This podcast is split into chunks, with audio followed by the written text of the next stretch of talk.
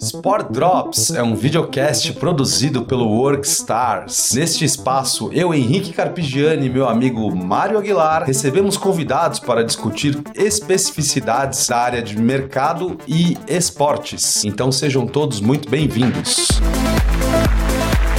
E hoje, no episódio de hoje, trouxemos então a grande marca Ituran, para quem ainda não conhece, a pioneira no rastreamento com seguros de veículos, além de ser líder no rastreamento. Rastreamento já falei, é na recuperação. É na recuperação, gente. E líder na recuperação de veículos aqui no Brasil. E hoje, então, trouxemos a Ituran e Dudu Costa Neto para falarmos um bate-papo sobre patrocínio na área área de esportes. Sejam muito bem-vindos, Tobias e Dudu Costa Neto. Obrigado. Muito obrigado pelo convite. Muito bom, galera. Então sejam todos bem-vindos e, por favor, apresentem-se para o público que está em casa assistindo a gente. Bom, eu sou Dudu Costa Neto, piloto de moto velocidade aí há 20 anos. No momento eu já me aposentei, né? Já tô numa idade para recolher das pistas e agora consultor no segmento duas rodas para as empresas do setor. Maravilha. Já transicionou a carreira, então? Já transicionei, já fui campeão, já ganhei o que tinha para ganhar e agora. Vai ganhar no... em outra área. Tô na outra área. Mesma área, mas numa outra posição, né? Do outro lado da pista. Maravilha, muito bem-vindo. Obrigado, Obrigado, por ter aceitado eu. o convite. Você, Tobias, manda aí. Eu sou Tobias, eu sou head de marketing na Ituran, né? E aí, encabeçando todas as iniciativas da Ituran na parte de comunicação, de marketing, de posicionamento. E aí trouxemos aí novamente para dentro de casa a parceria com o Dudu, que começou a longa data aí, né, Dudu? Faz ah, isso aí, uma é. coisa de 10 anos e agora agora atuando como uma figura em outra ponta, né? É, isso mesmo. Fui piloto patrocinado Iturã, a gente teve equipe móvel Iturã de moto velocidade durante alguns anos, alguns títulos, tanto meus como de outros membros da equipe. Foi uma história de muito sucesso e essa proximidade acabou trazendo um relacionamento mais estreito com a Iturã e hoje eu tô lá dentro como consultor no segmento duas rodas e cuidando do pessoal que fala a respeito da marca, né? Os youtubers, os pilotos, as pessoas que estão dentro do nosso contexto de comunicação. Maravilha, muito legal, né? Nossas jornalistas aqui do Workstar sempre nos preparam para o bate-papo e quando eu recebi aqui a lista do mestre Tobias Mânica, você viu que ele já trabalhou com planejamento estratégico das marcas Nespresso, Microsoft, Facebook, Motorola, Samsung, Sanofi, CIA, Adidas, Porsche, Luxótica. Eu achei que havia um velhinho de Eu também ia fazer essa pergunta agora, velho. Você já deu entrada no INSS? Pô, ele, ele entrou como o menor aprendiz nessa marca aí, não é possível possível, velho. Não, mas é interessante, né? Porque antes da, da Iturã eu estava do outro lado. Eu estava numa agência de comunicação. Então, por estar numa agência de comunicação, a gente tem disponibilidade de trabalhar com várias marcas. Ah, bom. E aí, aí entra a estratégia, claro. de fato. Pô, não, senão, senão claro. eu precisaria, para ter esse currículo aí, precisaria de ter uns 50, 60 anos aí. Já precisaria ter uns anos a mais e tinha que ter entrado como menor aprendiz mesmo, é senão não, não rolava não. É isso aí. Vamos lá, vamos lá, vamos dar início. Importantíssimo o público quer saber, Dudu, seu corte de cabelo é por causa da moto velocidade? Eu acho que os cabelos que estão me faltando deve ser muita velocidade. Eles acabaram ficando pelo caminho, pelo tempo, né? Ele entrou, achei que era Oscar Schmidt. Chegou. Uma honra para mim, né? Porque é um esportista de altíssimo gabarito. Maravilha. Ótimo, ainda bem que você mudou o assunto, né? Porque daqui dos quatro só eu não tenho cabelo, tá ligado? e o Dudu é o único que não tem barba. É verdade. É verdade verdade, preciso providenciar. Vamos lá, Dudu, você que é piloto de moto, então, moto velocidade. Isso, Conta um pouquinho tempo. de como você começou, como foi o desenvolvimento da sua carreira. Foram 20 anos, chegar, né, de, é, é, de carreira. Resumir, né? Porque 20 anos. É, então, 20 anos, é, se eu começar a colocar as marcas também que eu me relacionei aqui, também vocês vão achar que ia entrar um velhinho, mas assim. Eu comecei, eu acho que como a grande maioria começa aqui no Brasil com um relacionamento familiar com a moto. Meu pai e minha mãe saíram da igreja de moto na Rua Augusta, minha mãe de noiva no banco de trás, então acho que já veio no DNA esse amor pelas motos, andava na garupa do meu pai, etc. Comecei cedo a andar de moto e aí eu muito cedo fui fazer um curso de pilotagem em Interlagos. Isso aí com os meus 17 para 18 anos de idade, pra aprimorar por vontade. A galera tava indo, eu fui e aí eu me identifiquei. Falei assim, poxa, aqui é, é muito mais legal do que na rua. Então o lance de acelerar na rua não faz muito sentido. Acelerar de verdade a gente consegue ali dentro de um autódromo. E aí começou aquele lance, compra uma moto, vai para a escola de pilotagem, aí vai para as categorias de base, as categorias escola, aí já subi no pódio, peguei o troféu, o bichinho me, me mordeu. Paralelo a isso, eu já estava cursando marketing e percebi que a motocicleta podia ser uma forma de eu implementar algumas coisas profissionais também. E aí comecei a ganhar corrida, começou a vir patrocínio e eu percebi que eu não ia conseguir ganhar para sempre. Tá certo que eu consegui títulos ao longo de toda a minha carreira, eu consegui fechar com o Campeonato Paulista no meu último ano de atividade, mas eu percebi que as empresas não iam querer só um vencedor. A empresa precisa de muito mais do que isso. Ela precisa de relacionamento, ela precisa de network, precisa de muita coisa mais do que só título, exposição de marca ou um mero adesivo. E aí eu comecei a focar nisso e, e conseguir, para mim, talvez mais do que os títulos, o relacionamento com marcas extremamente relevantes no mercado, onde eu aprendi muito. Eu consegui fazer escola e fazer um relacionamento muito bacana no mercado, né? um trânsito muito legal. Que aliás me chama, eu, sempre tive essa pergunta de maneira geral e acho que já dá para até para aplicar para nossa conversa daqui. Boa. Como começou a relação com a Ituran? A relação com a Ituran começou da seguinte forma: eu participei da implantação da Kawasaki oficial Japão no Brasil. Existia uma operação paralela de importação independente e quando a Kawasaki veio para o Brasil em 2006 para 7, eu fui convidado para colaborar como piloto. Então veio os técnicos do Japão, enfim, dá para fazer três programas contando a história de trabalho com eles e eu acabei me transformando no primeiro concessionário. E como eu tenho a formação também como corretor de seguro, quando eu terminei a faculdade, eu, eu me formei como corretor de seguro também, eu percebi, poxa, eu preciso trazer para a marca um seguro forte. E comecei a me relacionar com as companhias de seguro e com corretores especialistas no segmento. E eu tenho um grande amigo que acabou me apresentando para hoje, um grande amigo meu, Roberto, que é um dos diretores da Ituran. E lá atrás ele falou: Poxa, vamos iniciar um trabalho. Eu já era móvel e já era Kawasaki na época. E aí entrou Ituran por conta do produto, né? E a gente começou esse relacionamento aí que já, já vai passar de 10 anos. E aí, vamos lá, vamos evoluir. Bora. Como que isso impactou para você enquanto piloto e para a marca? É, vamos lá. Para a marca, assim, é, a parceria com o Dudu foi estratégica, né? Porque era na época a gente estava lançando o primeiro produto dedicado ao segmento moto. E aí, claro, a marca sempre procura um asset de comunicação. E aí a parceria do Dudu trouxe isso, trouxe o asset, o piloto na época premiado e tudo isso com títulos, mas trouxe também esse ponto que o Dudu comentou, que é o relacionamento, né? Porque mais do que a gente explorar só a marca ali na moto ou no uniforme, na, na jaqueta do piloto, a gente quer essa relação da marca com o produto ou com o segmento evolua. Então, isso foi muito estratégico para o lançamento do produto. Alguns anos depois, o produto veio a ser descontinuado por uma questão da saída da seguradora que na época apoiava junto com a Ituran, mas como o Dudu comentou, o relacionamento ficou, a gente se estendeu a parceria por até um ano depois, né, da, do produto ter saído do mercado, justamente por, por entender o mercado e entender que também todo piloto de moto também tem um carro e tem essa relação com, com o veículo, enfim, e o segmento de duas rodas é, é movido muito pela paixão. Né? É diferente do carro que você olha o carro como um meio de transporte, a moto já é, a é o seu relacionamento ali, né? Então tem, um, tem uma relação, então tem um envolvimento muito forte. E aí para a Ituran foi muito estratégico na época de lançamento de produto, se estendeu depois desse produto ser descontinuado e no final do ano passado a gente voltou com o produto moto e fez muito sentido a gente retomar a parceria e aí não trazer mais o Dudu na pista, mas o Dudu como técnico para a gente fazer esse lançamento estratégico, novamente reposicionar o produto e, e aumentar as parcerias. E aí a tecnologia daquela época para a tecnologia de hoje já evoluiu bastante coisa, então o produto está muito mais amplo e atendendo necessidade. Então faz muito sentido para a marca isso. Né? Tem um case muito legal para para vocês que eu acho que consegue sintetizar muito o que eu consegui encampar no meu trabalho. Quando você é piloto de moto velocidade, tem relacionamento com as marcas, você tem um posicionamento muito confortável dentro das empresas, você tem um trânsito muito bom, né? E na época eu tinha Kawasaki móvel, tinha GoPro, tinha Philips e tinha Ituran. E aí no, num bate-papo, porque você acaba evoluindo para um nível de amizade dentro das empresas, porque você constrói coisas interessantes junto, partindo do, do relacionamento no box, aquela coisa gostosa, e você tem a torcida e você precisa das coisas também, você recorre à empresa. E aí surgiu uma ideia muito legal. A gente produziu um vídeo com as câmeras GoPro, com apoio da Ituran e com apoio da Mobil, um vídeo de ação, então onde aparecia pô, andando de moto, treinando, aquelas imagens que são cativantes. E a Philips rodou essas imagens em todos os televisores que estavam expostos em pontos de venda pelo Brasil. Então, sabe aquele, aqueles vídeos do golfinho, do do mar Uhum, ou da borboleta voando, que a gente costuma ver hoje, na época ele foi gravado em alta definição por conta da- das câmeras, né? E aí a Philips colocou para rodar isso. Então foram mais de mil pontos de venda onde aconteceu exposição de marca para todo mundo que estava dentro do contexto. Então eu acredito que a minha função ali foi de chamar para a mesa empresas que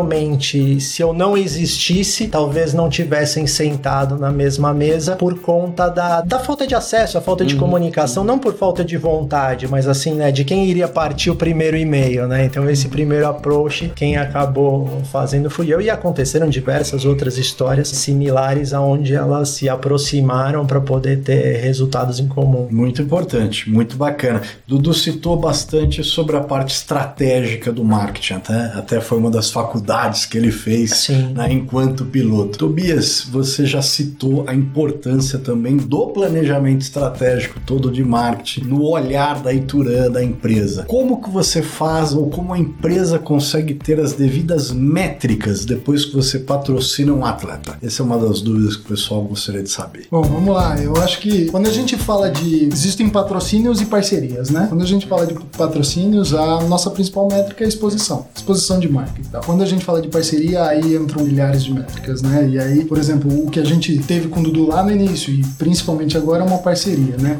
Entram não só a exposição de marca, e aí no caso agora não é na moto do Dudu, atualmente é na moto de outros que, por intermédio do Dudu, a gente conecta a marca, mas é principalmente as métricas de negócio. E aí é um pouco isso, essa possibilidade de sentar na mesa com alguns diretores e tomar uma decisão que dos departamentos de marketing não veriam uma conexão de exposição de marca, mas surgiu, um, por, por exemplo, nesse caso, um projeto muito legal que pôs na mesa ali, o pessoal falou: Ó, eu acho que tem uma conexão, eu tenho isso, tenho isso, todo mundo, aquela relação de ganha-ganha. Então aí entram métricas não só de exposição, mas também de geração de negócio e talvez até de inovação. Né? A gente tem aí algumas parcerias que estão caminhando aí um pouco sigilosas, mas que estão evoluindo para novos E, produtos. e Mário, assim, o pessoal que tá assistindo a gente pode olhar e falar assim, poxa, ah, Dudu, você tava lá na Kawasaki, patrocinado de móvel, Ituran, fácil dar match, né? Porque são empresas multinacionais com condições de, de aportar e fazer acontecer. Mas a minha história começa lá atrás, quando não tinha patrocínio, e aí eu tinha um amigo dono da padaria que levava o lanche, né, para poder fazer o receptivo do, no box, e eu chamar os micro patrocinadores. Então eu acho que o atleta que procura exclusivamente patrocínio, ele tá fadado a uma vida curta, a não ser que ele possa ser um fenômeno esportivo fora da, da régua, coisa que a gente sabe no mundo do esporte que é difícil. Isso acontece a cada mil atletas, você tem um que é completamente fora da curva e, e ele não tá dentro desse contexto. Mas eu, assim, minha dica, para eu chegar na móvel, na Ituran, na Kawasaki, eu vim de lá de trás do meu amigo da padaria. Então, assim, busquem parcerias, porque a parceria, o patrocínio micro pode não te resolver a vida, mas a parceria, ela pode escalar. Então, diversas parcerias podem te trazer network, que vai trazer o amigo que conhece o amigo, que vai estar dentro do teu contexto, que vai virar o seu fã, que vai te ajudar, e aí você vai aumentar um hub de conexões e é onde você vai conseguir capitalizar para poder ter sucesso dentro do esporte. Então, é uma escadinha para você ir aí galgando devagarzinho e assim, você precisa ser parceiro de quem te ajuda, independente se é uma figura do seu relacionamento de amizade ou se isso já evoluiu para uma multinacional. Se você tiver essa mesma visão de duas vias, né, do mesmo jeito que Mão eu dupla, sou né? pago É. pela exposição de marca, eu preciso devolver isso e você não pode devolver exclusivamente com título, com medalha ou com vitória. Você tem que devolver com muito mais do que isso, né? A tarefa tem muito mais xizinho para marcar do que só a medalha. E esse é um ponto, complementando, esse é um ponto importante na tomada de decisão da marca, né? Uma coisa é você estar lá com a sua linha de budget de comunicação e falar, legal, tenho essa verba para gastar em comunicação, vamos lá, expor a marca, o topo de funil e tudo isso. Só que quando entra na conta, por exemplo, uma redução de budget ou qualquer coisa do gênero, as linhas que a gente vai cortando são essas linhas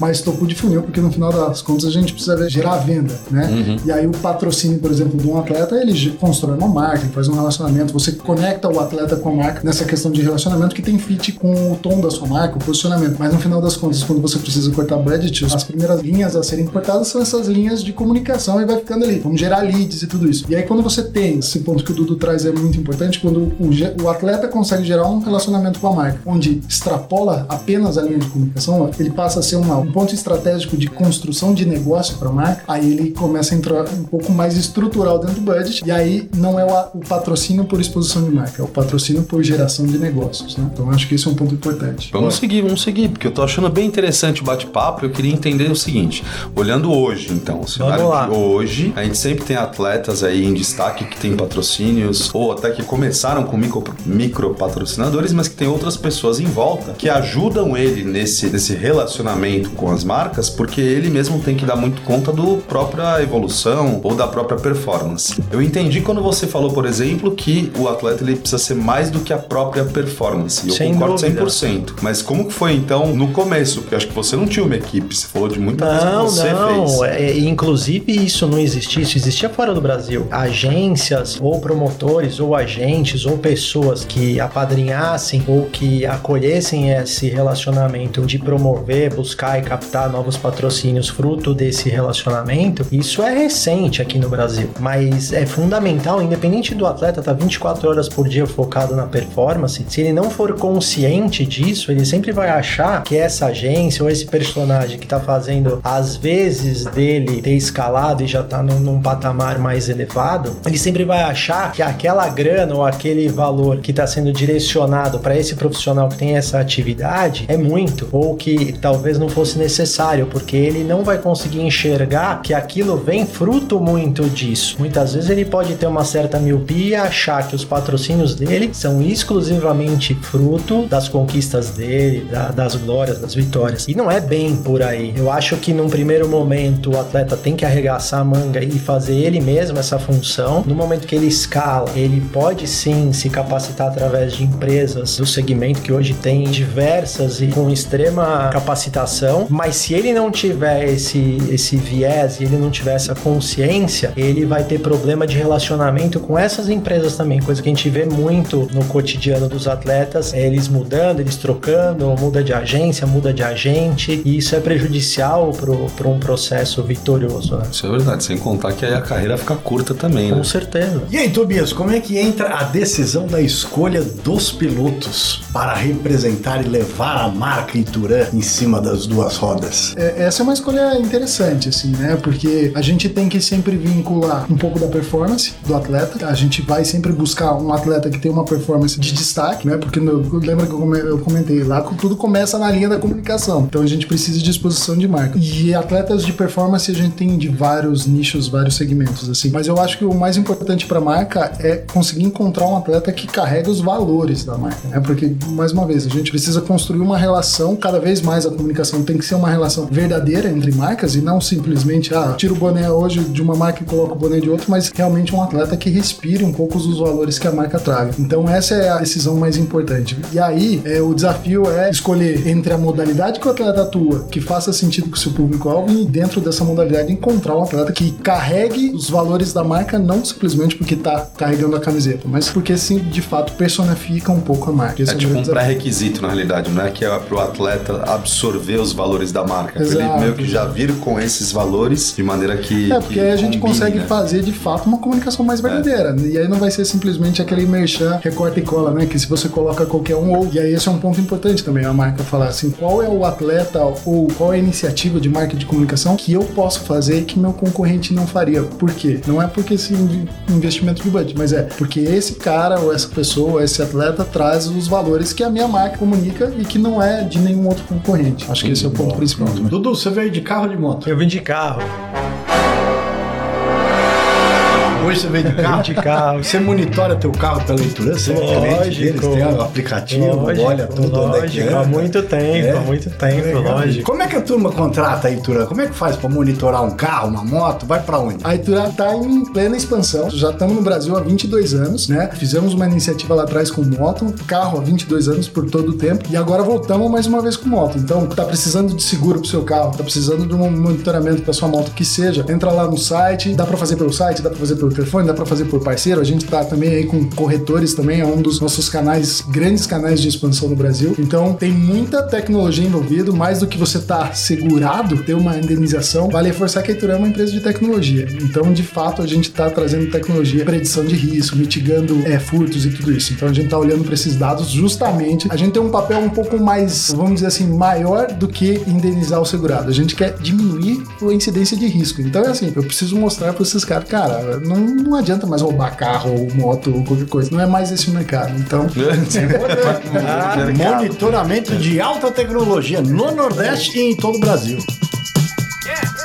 E Dudu, queremos saber onde é que a gente te acha. É, arroba, onde a gente te segue, onde é que a gente vê os vídeos dos campeonatos. onde Dudu Costa 117 no Instagram, eu acho que dali vai pra Facebook, que é a mesma coisa, vai pro meu canal do YouTube, aí dá pra ver corrida que eu ganhei na chuva largando em último, tem muita história. E os tombos também, né? Porque todo mundo acha que é tudo lindo, né? Só contei história bonita. Quem vê close não vê corre, né? É, mas aí você chega no box de- de carona com ambulância, não é muito legal. E a moto vem um pedaço em cada carro trazendo Nossa, pro box. que isso? Eu acho que eu não quero assistir Mas isso aí, não. acontece, acontece. Eu tô bem legal. Mas tô aqui, ó. É, eu inteirinho. Tá aqui, né? 20 anos.